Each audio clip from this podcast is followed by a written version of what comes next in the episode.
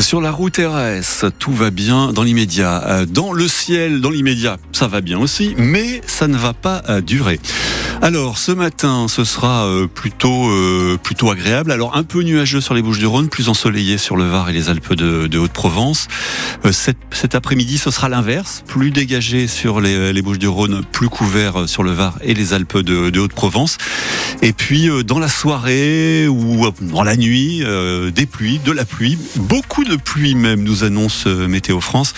Donc euh, il faudra être vigilant. Les températures euh, cet après-midi très agréables. Il fera 17 degrés à Marseille, 15 à Toulon et 18 à Aix-en-Provence.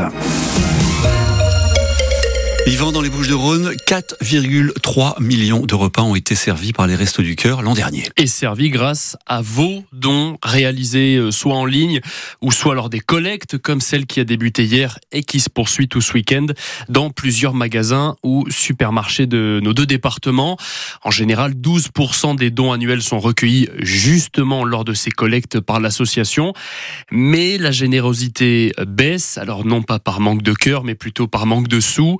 Marion Bernard, vous l'avez constaté hier à Aix-en-Provence dans un hypermarché du quartier Jas de Bouffon. La première journée l'an passé, on avait dû faire une palette ou une palette et demie. Là, on est loin de la première palette. Hein. Et là, Michel Marie, responsable des Restos du Cœur, jauge le volume des premiers dons. Il baisse chaque année. La solidarité, elle, est toujours là. C'est pas obligatoirement les plus riches. Ça, c'est quand même. Les gens sont généreux. Prêts à renvoyer l'ascenseur. Ils savent ce que c'est que la misère. Ceux qui ont été aidés un temps par les restos, comme Kamel, aujourd'hui sorti d'affaires et bénévole. Quand j'étais étudiant, donc c'était la période du confinement, du Covid, c'était très très très dur pour nous.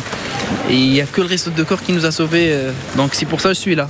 Là aujourd'hui, je suis ingénieur, je travaille j'ai une bonne situation, je suis là. Donner, même si le budget se resserre, beaucoup, heureusement, veulent continuer. Ben là, il y a des sacs tout prêts. On les prend, on les paye à la caisse et on leur donne. Être solidaire et céder un minimum. Et après, je ne vais pas forcément de, moi-même euh, vers les, restes du cœur, donc c'est l'occasion. J'ai toujours donné. Toujours, toujours. Maintenant, je suis à la retraite. Je continuerai au prorata maintenant de mes revenus mais on continuera. Mais voilà, l'important, comme disait euh, Pierre de Coubertin, c'est de participer. Et donc, on le rappelle, sachez que la collecte des Restos du Cœur se poursuit dans nos quatre départements tout ce week-end. Un homme de 96 ans est mort hier dans un EHPAD d'Aix-en-Provence. Son voisin de chambre l'avait frappé il y a une semaine. La cohabitation passait mal entre eux et ce dernier n'aurait plus supporté les cris répétés de son voisin. Alors l'enquête doit déterminer si le nonagénaire est décédé suite à cette agression ou non. Le parquet d'Aix-en-Provence ouvre donc une enquête pour violence ayant entraîné la mort sans intention de la donner. On vous résume tout sur francebleu.fr. À lire également sur notre site internet cette affaire de menace de mort reçue par une prof de sport d'un collège de la Seine-sur-Mer. Trois ados de 14 et 13 ans ont été interpellés et déférés devant la justice hier. Deux vivent à la Seine et ils sont frères. Ils voulaient simplement s'amuser. Une mauvaise plaisanterie en envoyant ces messages qui sont pourtant extrêmement violents et ils l'ont fait à d'autres habitants également de la Seine. Pour eux deux, le parquet a requis le placement sous contrôle judiciaire et une mesure de couvre-feu.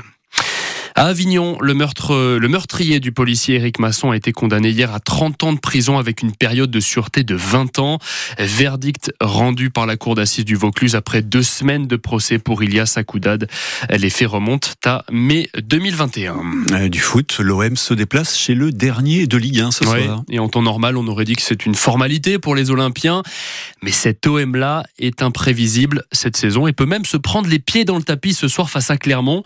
Marseille, on le rappelle, est 9e, en bonne voie de guérison après deux victoires en deux matchs hein, depuis l'arrivée de Jean-Louis Gasset aux commandes de l'équipe. Alors il y a Clermont ce soir, il y a Nantes dans une semaine. Ça paraissait inimaginable le mois dernier, mais en cas de victoire dans les deux cas, l'OM pourrait à nouveau regarder vers le haut de tableau, hein, Bruno Blanza. Si les Olympiens font le plein de points, c'est-à-dire un 6 sur 6, il y a de grandes chances que leur débours soit moins important.